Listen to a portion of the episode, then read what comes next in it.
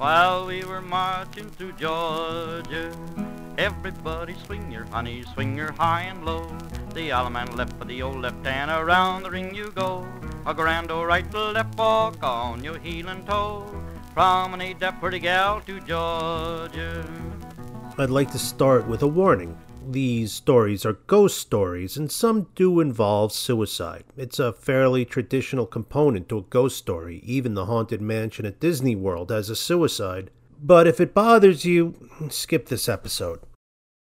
Every college has a ghost or two. You can hear stories of mysterious manifestations at the Swanson Center at Piedmont, which is home for the theater department. The building is relatively new and may not have been there long enough to attract some supernatural attention, but it does have a theater, and every theater has a ghost. Students at UNG tell stories of ethereal gold prospectors who refuse to let go of their claims and who can sometimes be seen wandering through campus forever searching for gold. Ghost stories are part of our society's collective folklore. These are the stories that are told on dark nights when the power is out around campfires, and in the backs of theaters while you're endlessly waiting for your turn to walk on stage. Believe in ghosts or not, a story is still a story, and this is a Moving Through Georgia Extra collegiate ghost stories. At UGA in Athens, there's a building named after Joseph Brown, the Georgia governor who led Georgia into the Civil War. It was intended to be a seven unit dorm, but eventually it was converted to classrooms for the music department, and now it's home for comparative literature and German and Slavic studies. Physical modification of the building made one staircase unnecessary, and rather than remove the stairs, the staircase simply ends off at a blank wall. It seems funny, and I'm sure that many freshmen throughout the years have been told to report to the classroom at the top of the stairs in Joe Brown Hall in the past. But it isn't really that strange. The school where I went to college in New York had a grand staircase in the library that went just to a blank wall.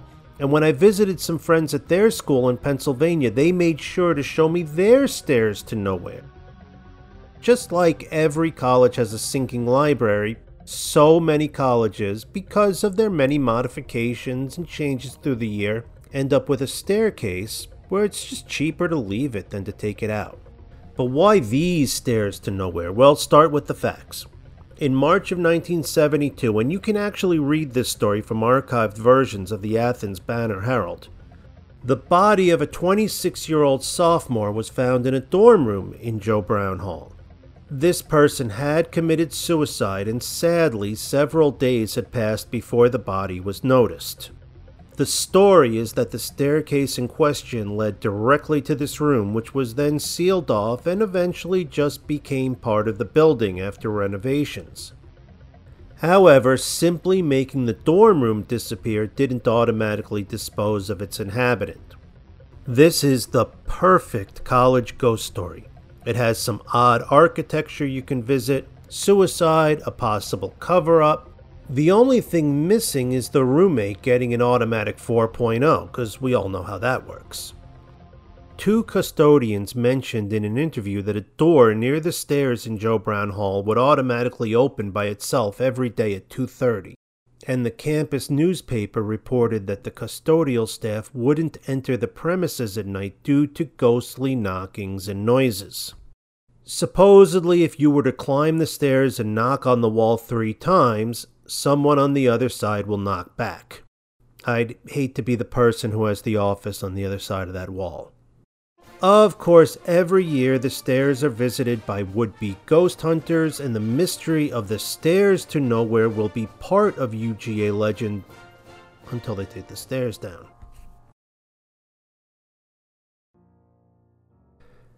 The Thomas Carithers house on the corner of Baxter and Milledge in Athens is also sometimes called the Wedding Cake House.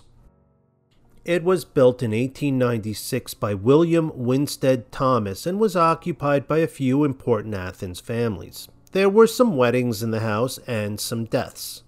The story and this is a story because there's no evidence about this, is that the daughter of one of the home's owners, who may have been named Susie or Isabel, was stood up at the altar and immediately went home and hanged herself in her wedding dress. In 1939, the Alpha Gamma sorority purchased the property and it became part of Sorority Row. Apparently, the purchase included Susie's spirit. She can be heard crying late at night. She pulls on sheets to wake up sleeping inhabitants and causes the general mayhem you'd expect of a ghost. But there is one bonus. The legend goes that girls who live in her former room will inevitably leave UGA wearing an engagement ring. Susie doesn't want to see another girl left lonely like herself.